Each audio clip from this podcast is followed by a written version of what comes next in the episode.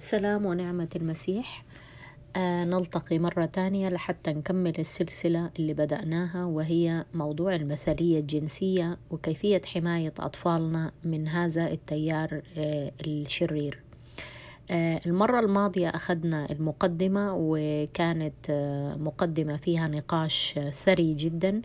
وطرحنا حتى نقطة جوهرية من سفر التكوين وانطلقنا منها. فأرجو للي ما حضروا الدرس الماضي يرجعوا يحضروه لأنه كله كونكتد مع بعض. اليوم حنكمل السلسلة تبعنا. إحنا كنا لو بتفتكروا عمل قسمنا السلسلة على أساس إنه في الأول مقدمة بعدين آه حنبتدي نفحص ونشوف كل الحجج بتاعتهم ويتم الرد عليها ودي اللي هي حنبتدي فيها اليوم. آه ووضحنا آه وقلنا الجزء الثالث غالبا أو ممكن يكون متضمن مع الثاني كيف إحنا نوصل المعلومات لأطفالنا. فإحنا حنبدأ دلوقتي آه لب الموضوع أو لب هذه السلسلة.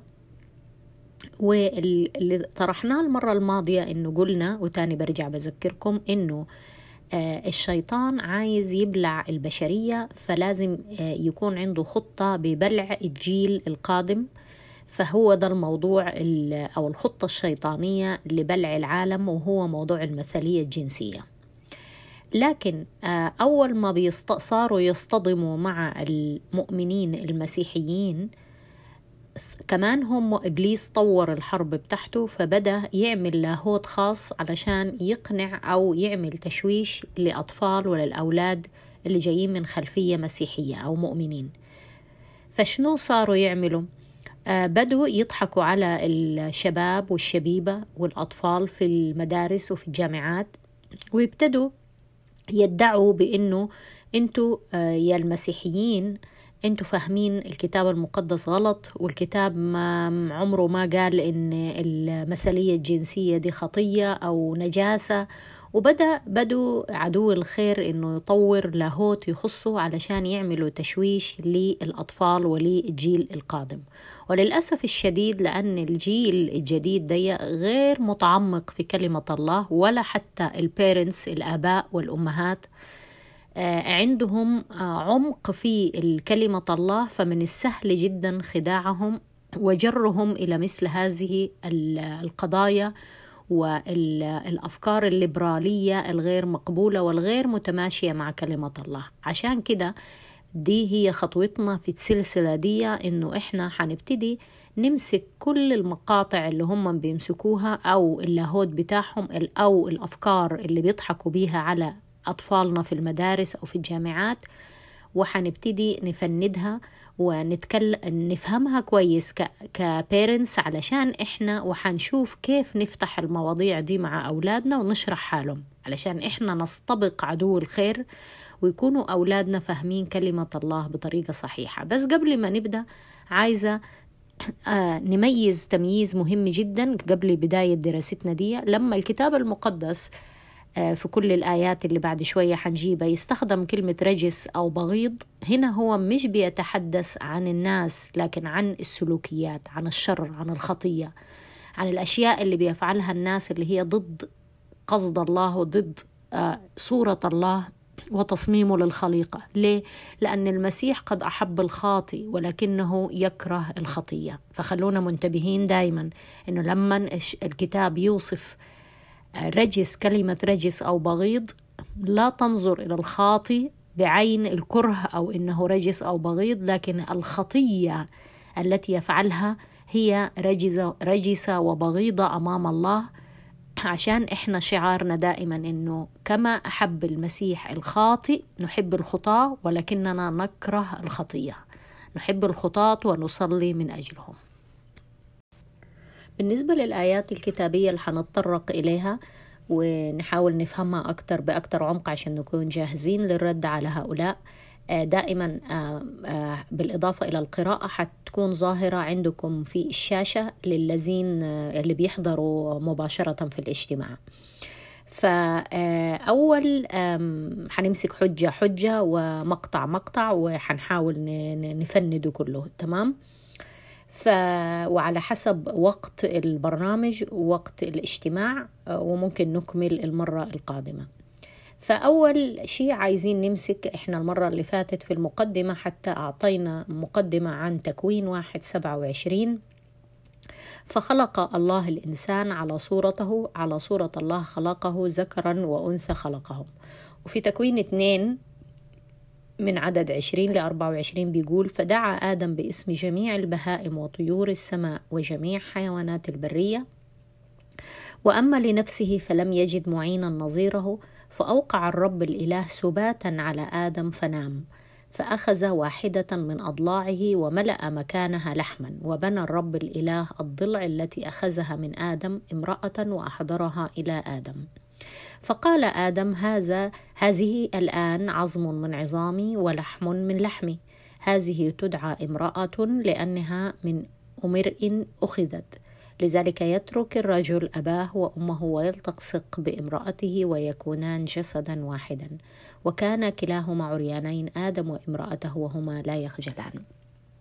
آه زي ما قلنا إحنا هنا دائما في في الاجتماع المباشر آه بنفتح آه سؤال بنحط الحجة الليبرالية أو آه، الحجة بتاعتهم ونبتدي نناقشها. وبعدين ودائما نقرأ الآيات الكتابية اللي هم بيستندوا عليها ونبتدي نناقش فيها. وبعد كده بتكون ظاهرة في الشاشة تمام؟ بالنسبة للي بيحضروا مباشرة. فهم في المنطقة دي اللي هي تكوين واحد سبعة وعشرين وتكوين اثنين عشرين أربعة وعشرين الحجة بتاعتهم الليبرالية إنه آه، بيمشوا يقولوا لأولادنا أو أطفالنا في المدارس أو في الجامعات يا جماعة حسب تكوين سفر التكوين اللي أنتوا بتقروه ما بيمنع أبدا الشذوذ الجنسي ولا بيمنع المثلية الجنسية. لأنه حتى ببساطة فهو لا يشير إلى هذا الأمر. فإحنا آه اتناقشنا قبل شوية وشفنا كل مع بعض في الاجتماع لكن هنا حنشوف الرد مع بعض. آه زي كأني بالضبط قبل ما أدخل في الرد حبسطها ليكم. زي لما اليوم أنا أشتري أشتري أي جهاز مثلا جهاز كهربائي. مثلا خلينا نقول الميكروويف أنا اشتريت مايكروويف وبعدين فتحت الصفحة الأولى من ال manual بتاع الميكروويف وإذا بي أقرأ إنه يجب استخدام الزجاج مثلا أو آه، الرخام الآنية الزجاجية أو الرخامية. أروح على طول أقفل ال manual وأقول okay. so هو ما بيمنعش من استخدام الخشب واستخدام البلاستيك. فتفتكروا لو أنا قلت لكم كده هل ده رد مقنع بالنسبة لك أو يستقيم؟ يعني هل أنت أو أنا أو أي شخص يقبل مثل هذا الكلام؟ إني أنا أفتح الصفحة الأولى من ال manual تبعية الميكروويف وأقول آه هو بيقول إن أنا لازم أستخدم الزجاج وال وال والرخام. ف so بما إنه هو ما قالش ما فيش مشكلة ما مشكلة يبقى اذا أنا أستخدم الخشب وال... هل ده يستقيم؟ أهو ده نفس الكلام اللي هم بيقولوه كلام فطير لا يقبله العقل. ليه؟ لأنه it's okay. صحيح في المقطع ده هو ما جابش سيرة العلاقات الجنسية المثلية ما قالش مثلا أنه خلق آدم وآدم أو حواء وحواء لكي ما يكونوا أزواج ما قالش كده صحيح. ما قالش أنه ممنوع مظبوط زي ما هم بيقولوا. لكن هل ده معناه أنه هو ده الصحيح؟ هل أكملت قراءة المانيوال للنهاية؟ لأنه ده الكتاب السفر التكوين بيورينا النموذج والمعيار العام للجنس البشري اتحاد الأزواج بين الذكور والإناث اللي تم تقديمه في سفر التكوين. وهو النوع الوحيد من السلوك الجنسي اللي تم الإشادة به باستمرار من بداية العهد القديم إلى نهاية الكتاب في الرؤيا أشار إليه كل من أعظم الأنبياء مثلا زي موسى أو المسيح نفسه بولس الرسول من سفر التكوين إلى الرؤية لما نشبه علاقة المسيح بالكنيسة كعلاقة العريس بالعروس. وإحنا آه، أشرنا المرة الماضية آه، ارجعوا للحلقة المقدمة لأنه فيها تفسير مهم جدا للآيات العبرية إلوهيم لما خلق إلوهيم استخدم كلمة الجمع إلوهيم على صورة الله خلقه شرحنا يعني إيه صورة الله.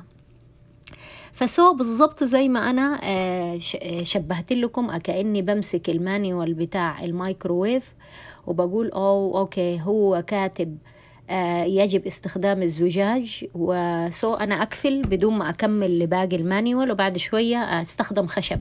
فيجي حد يقول لي إزاي بتستخدمي خشب أو مثلا بلاستيك ده مش مفروض يستخدم مع الميكروويف. no هو ما قالش كده. رد كده أقول هو ما منعش ما منعش إن أنا أستخدم. بعد شوية أستمر في ال manual أكتشف في نهاية المانيوال أو في في, في الوسط تحذيرات بإنه ما الذي يجب استخدامه وما الذي يجب ولا يجب استخدامه. ده بالضبط نفس طريقة التفكير والحجج الليبرالية. إنه لما يقول لك في سفر التكوين هو ما منحش الشذوذ الجنسي ما منحش المثلية لأنه قال ببساطة إنه لا يشير إليه. لازم نفهم إنه وإنه جميع أشكال التعبير الجنسي من خلال عدسة الزواج هو فكرتها كلها تدور حول التكامل بين الذكر والأنثى يعني تكميل بعضهم البعض في تصميم وده ظهر بوضوح في تصميم الله في سفر التكوين. يعني مثلا شوفوا لما الله جاء عشان يخلق المرأة. ليه ما عمل زي ما عمل بالضبط لما جاء خلق الرجل؟ يعني عمل طين وراح خلق المرأة. لا هو قصد إنه يخلق المرأة ويخرجها من ضلع الرجل أو من جسد. قصد الله إنه يخلق المرأة من الرجل علشان يورينا الصورة التكاملية صورة تصميم الله للزواج فهي صورة تكميلية. ليه؟ علشان هو خلق الشوق في داخلهم للم شملهم من خلال الزواج والمعاشرة الجنسية. عشان كده لو أنا جبت رجل مع رجل مش حقدر أقول إنه هذا الرجل ملائم لنفسه كما يصف المرأة التي خلقها الله من ضلع الرجل. ولا لو حطيت امرأة مع امرأة حقول إنها تكميلية. فلما نطلع ندرك تماما كيف إنه هذا التعليم هذا التصميم الإلهي يتغلغل من سفر التكوين إلى الرؤية. لما تم تقديم الرجال والنساء على إنهم مكملون لبعضهم البعض وعندهم أغراض النشاط الجنسي والإنجاب ودي مصممة في تصميم الله للزواج. وعشان كده الرسول بولس كان بيحذر من الكلام دي في روميا. آه عايزاكم وحتلاقوا الآيات ظاهرة عندكم في الشاشة الآن حتظهر. في روميا واحد من 18 ل 27 بس أنا حركز لكم أكتر آه بعد ما تقروا الآيات الأولى كلها آه ركزوا معاي على عدد 26 لما بيتكلم عن الشر الإنسان فبيقول لذلك أسلمهم الله إلى أهواء الهوان لأن إناثهم استبدلنا الاستعمال الطبيعي بالذي على خلاف الطبيعة وكذلك الذكور أيضا تاركين استعمال الأنثى الطبيعي اشتعلوا بشهوتهم بعضهم لبعض فاعلين الفحشاء ذكورا بذكور ونائلين في أنفسهم جزاء ضلالهم المحق. هو ده بالظبط زي ما أنا قلت لكم الشخص اللي قرأ فقط الجملة الأولى أو الفقرة الأولى من ال manual وترك كل ال manual وركز وقال لا ما هو مش مكتوب هنا ممنوع. وبعدين later on فتح باقي ال manual واكتشف كل ال details وكل التفاصيل إنه لا في أشياء غير موجودة في تصميم الله للزواج. فعشان كده ما نقدرش ما فيش حاجة اسمها إنه سفر التكوين هنا في البداية ما ما ذكرش موضوع المثلية الجنسية فده معناه ببساطة إنه it is okay. So الناس ممكن تعمل كده وذات is good. يعني ده مش متضارب مع تصميم الله ده كلام غير سليم.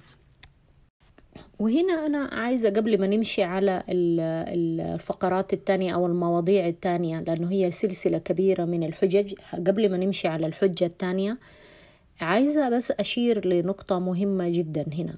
إنه طيب في كثير من الأحيان بيجوني مثلا أمهات بيحكوا لي إنه طيب it's okay حتى لما إحنا بنفهم بعمق الكلام دي.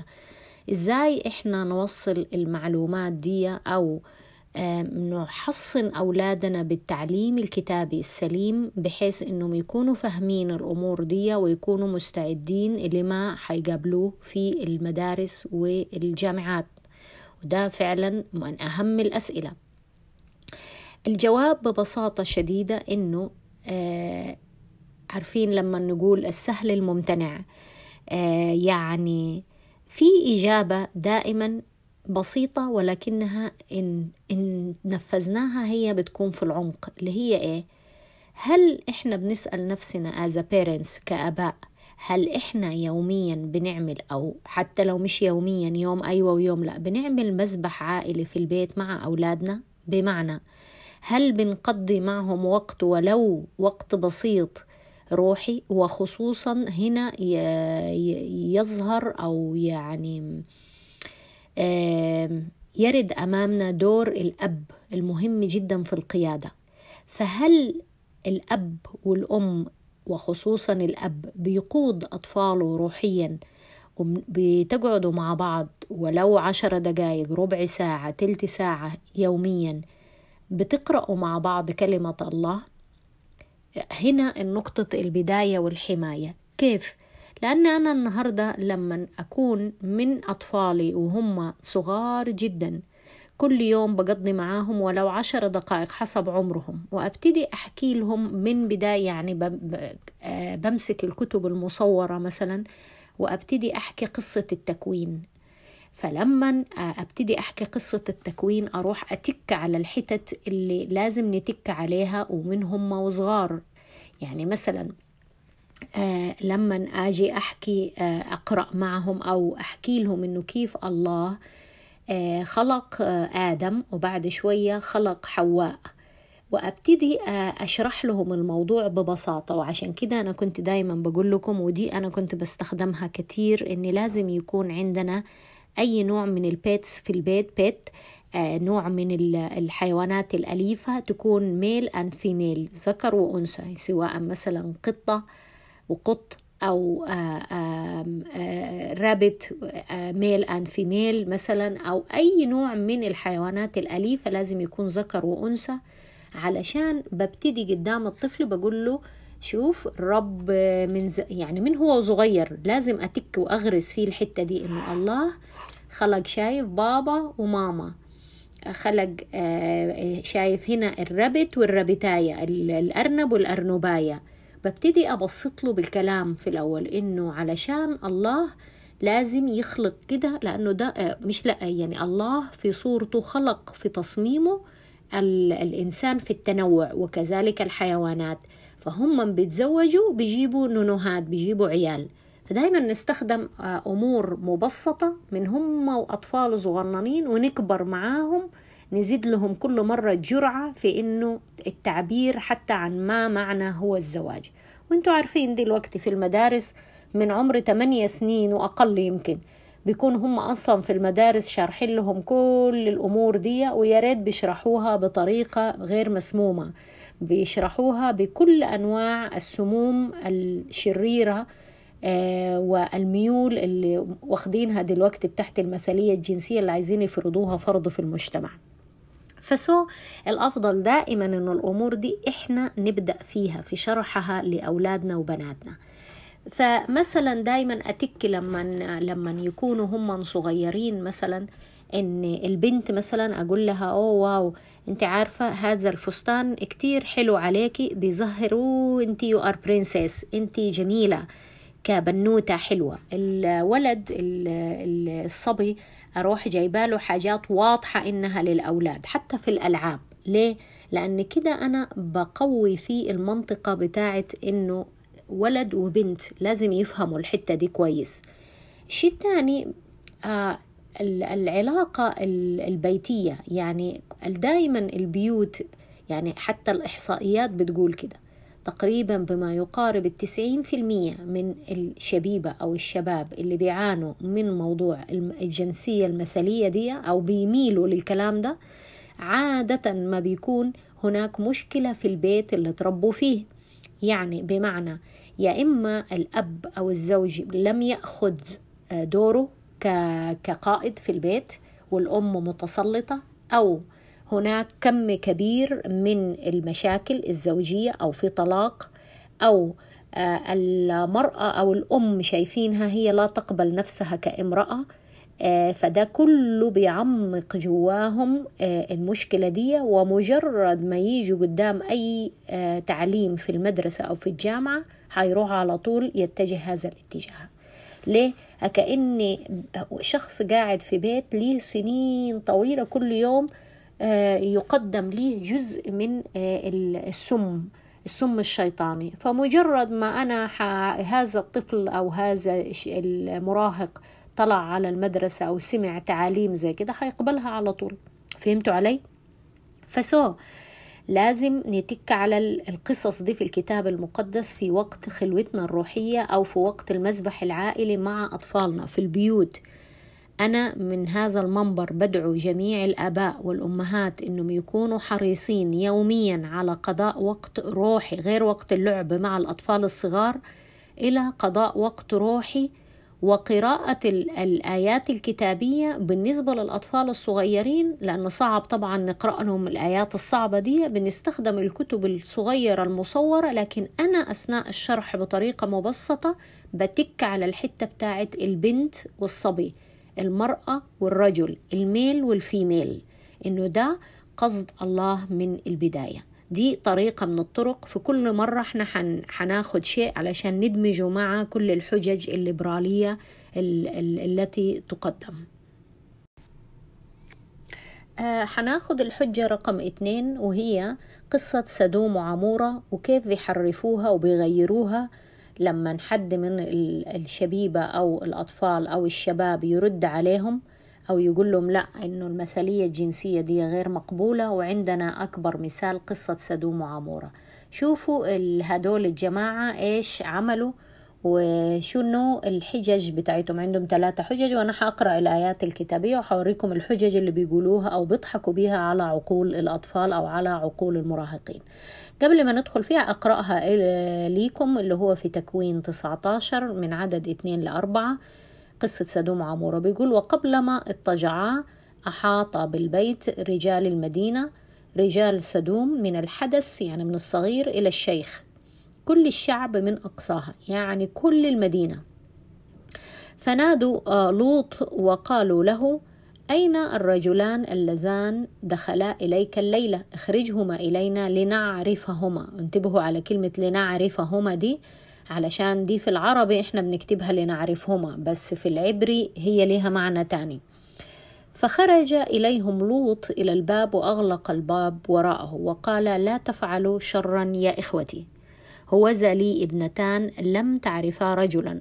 أخرجهما إليكم فافعلوا بهما كما يحسن في عيونكم. وأما هذان الرجلان فلا تفعلوا بهما شيئا لأنهما قد دخلا تحت ظل سقفي. فقالوا ابعد إلى هناك. ثم قالوا جاء هذا الإنسان ليتغرب وهو يحكم حكما. الآن نفعل بك شرا أكثر منهما.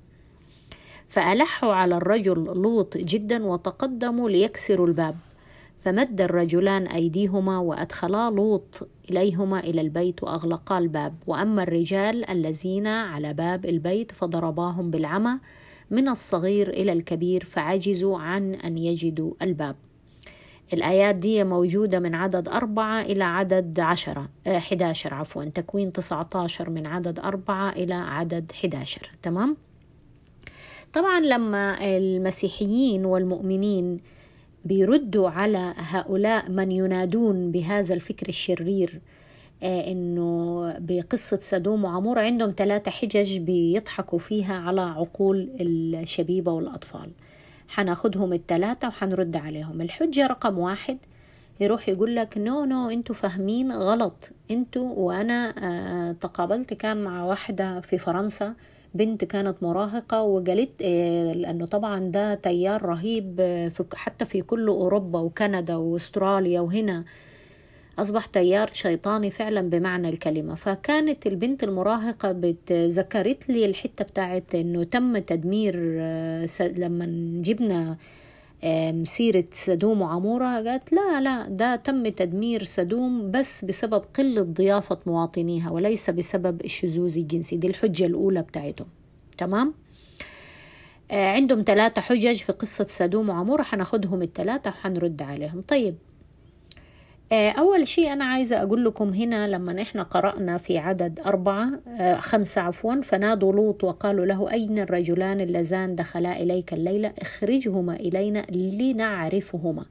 كلمة لنعرفهما هنا بالعبرية هي نفس كلمة الكلمة العبرية اللي استخدمها الرب مع بين آدم وحواء لما قال فعرف آدم امرأته. هنا الكلمة العبرية بتستخدم للمعاشرة الزوجية. العلاقة الزوجية أو المعاشرة الجنسية تمام؟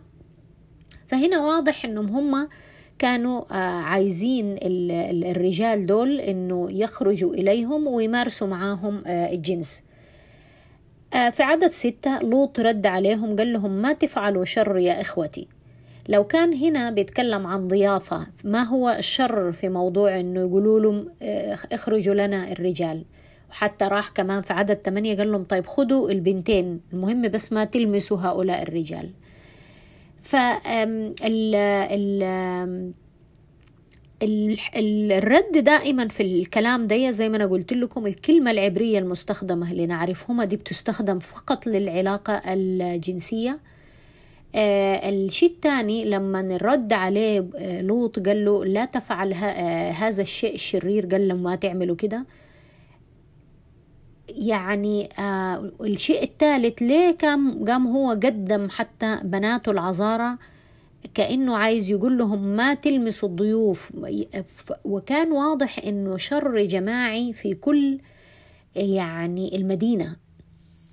وواضح إنه حتى لو كانوا بس عايزين زي ما هم بيقولوا في حجتهم إنه يريدون فقط معرفة اجتماعية بضيوفه طيب ليه لوط يقول لهم خدوا بناتي العذارى أكيد سكان المدينة كلهم على دراية ببنات لوط. هم مش محتاجين إنه مش محتاج لوط يقول لهم خدوا بناتي. إذا كانوا هم فقط بس عايزين زي ما هم بيقولوا اللي بيدعوا إنه لا سدوم وعمورة دي مش أهلكت بسبب موضوع الشذوذ الجنسي.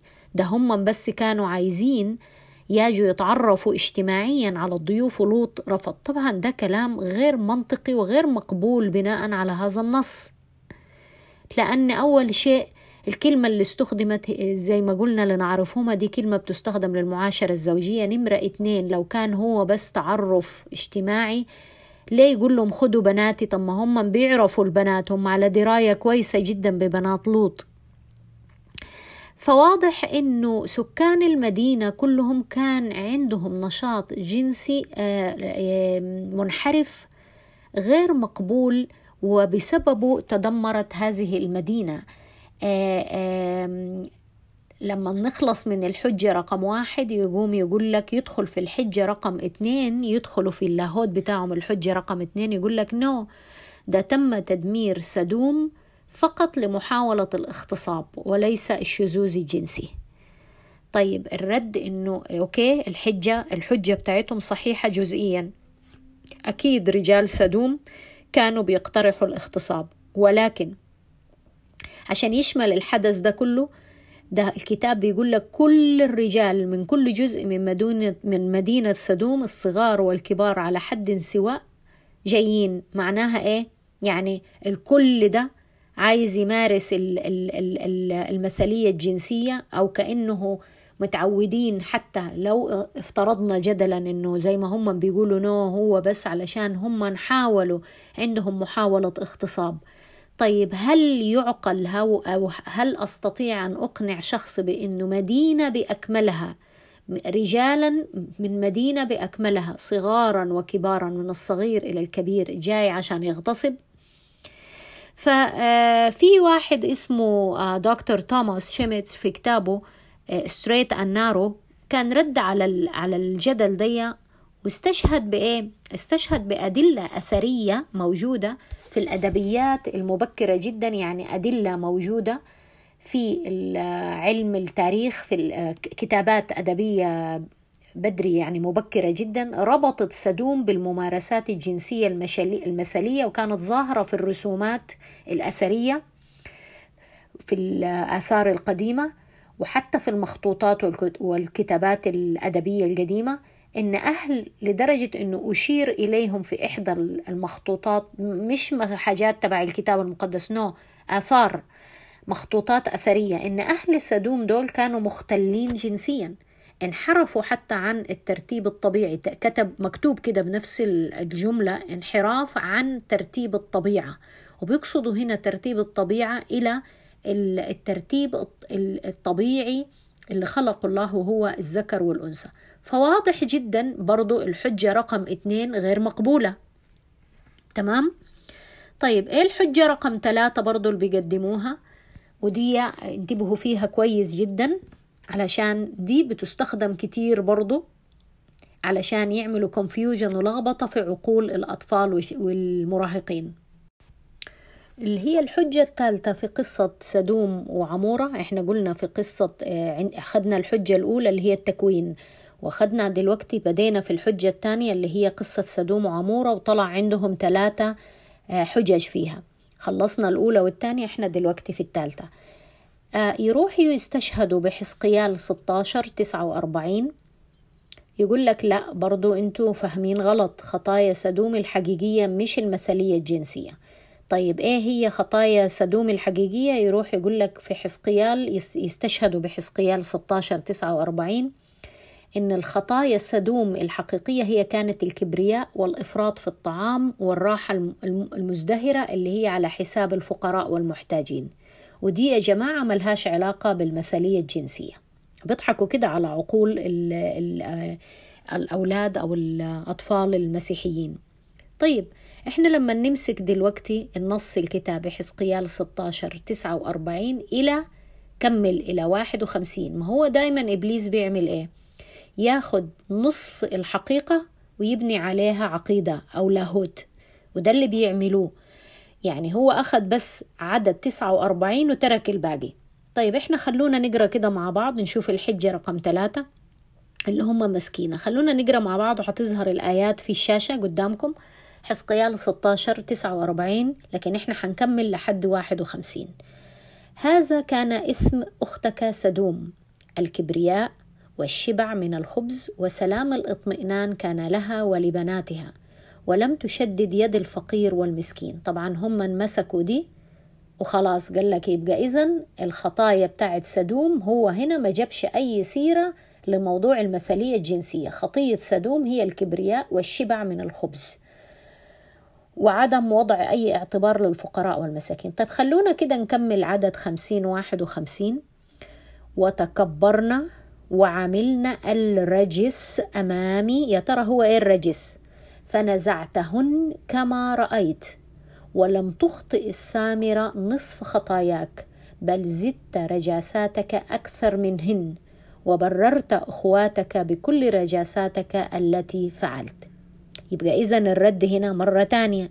أنتوا بتمسكوا نص الحقيقة وبتتركوا الباقي. الحجة صحيحة جزئيا لأنه لما دمرت سدوم وعمورة كانت موضوع المثلية الجنسية واحدة من جوانب الشر الفظيع اللي كان فيها.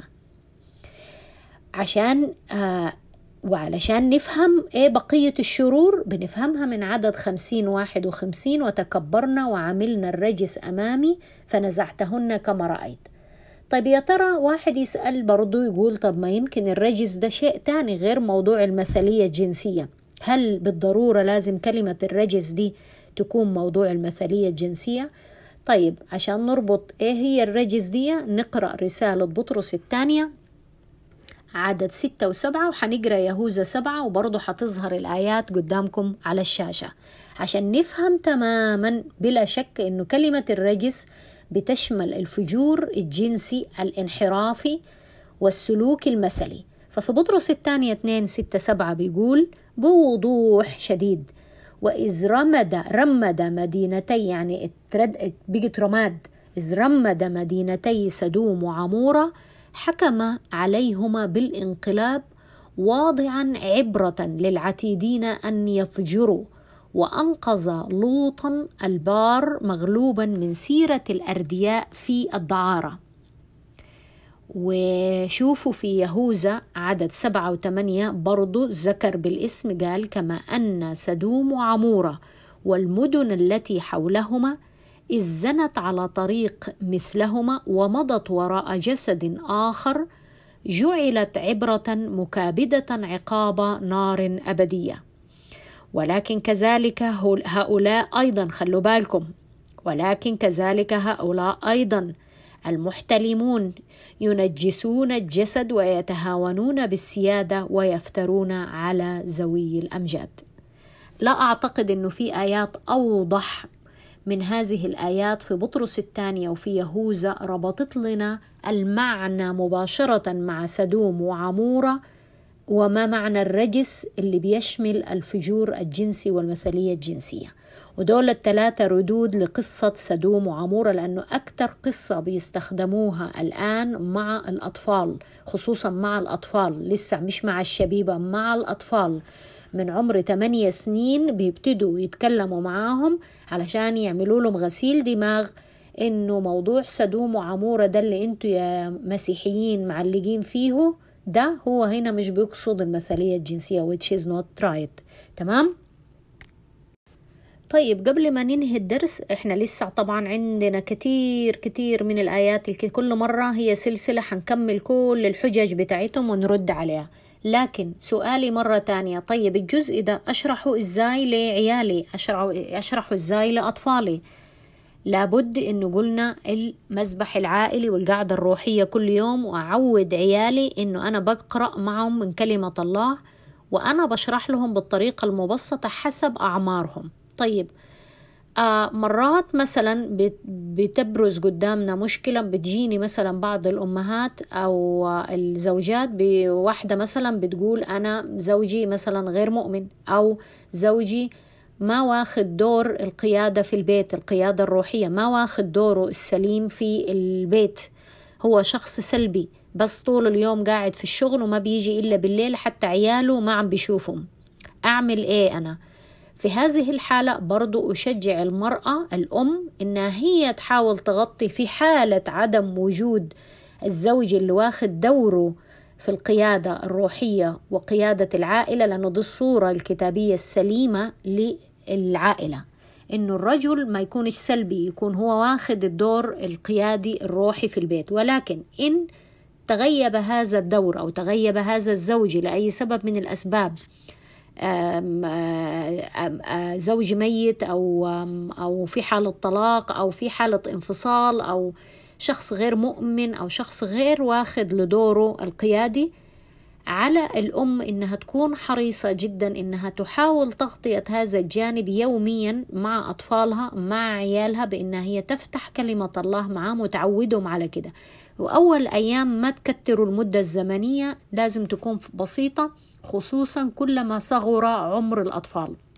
الطفل بطبيعته مش بيقدر يقعد يظل جالس فترة طويلة أو يسمع كلام فترة طويلة. فسو حسب الأعمار إحنا المهم المبدأ إنه لازم يوميا نقرأ كلمة الله. ودايما تكوا على القصص دي اللي إحنا بناخدها مع بعض ووضحيها أو وضحوها as a parents بطريقة بسيطة مبسطة لأطفالكم. لازم أنتوا اللي تفتحوا هذه المواضيع ما تتركوش الأمور دي هم يمشوا يسمعوها في المدارس. تمام؟ فسو أنا حأديكم فكرة. إحنا أنا كنت مخططة في الأول إنه اليوم كنا نغطي ثلاثة حجج لكن الوقت لم يسعفنا. يا دوب غطينا حجتين اللي هي التكوين والخليقة تصميم الخليقة واللي هو قصة سدوم وعمورة إيه رأيكم في خلال هذا الأسبوع بطلب من كل أم تطلب من زوجها يكونوا الاثنين مع بعض يبتدوا يقرأوا هذه المقاطع اللي إحنا درسناها مع بعض ويبتدوا كأب وكأم يتناقشوا فيها مع أطفالهم حتى ولو هم صغار بس. بالنسبة للصغار بطريقة مبسطة إنه بحكي القصة وأقوم أسألهم أقول لهم مثلا إذا صغار كتير يعني شديد أقول لهم طيب ماما ليه طيب الرب حرق سدوم وعمورة تفتكروا؟ ونبتدي ناخد وندي مع أطفالنا لابد إن إحنا اللي نوصل لهم الأفكار دي ونكون مجهزينهم لهذه الأفكار الانحرافية الشريرة اللي بقت سائدة في كل مكان. الرب يحفظكم ونلتقي لكي ما نكمل السلسلة. لسه عندنا حجج كثيرة جدا حنغطيها كلها وأنا بطلب من كل مرة إحنا بناخد حجتين أو حجة أو ثلاثة حجز حجج ونرد عليهم. إنتوا في خلال الأسبوع ناقشوهم مع الأطفال ومع أولادكم ومراهقيكم وأطفالكم. وأنا بوعدكم بعد ما نخلص كل السلسلة حأبعت ليكم الدراسة بالإنجليزية وبالعربية. مع بعض. كل اللي درسناه مع بعض ده حيتم إرساله علشان بالنسبة للأمهات والآباء يقرأوه مرة تاني بالعربية وبالنسبة للأطفالنا ومراهقينا ما بيعرفوا العربية يقدروا يقرأوه بالإنجليزية. إلى اللقاء والرب معكم. نلتقي عما قريب. إن تأنى الرب في مجيئه.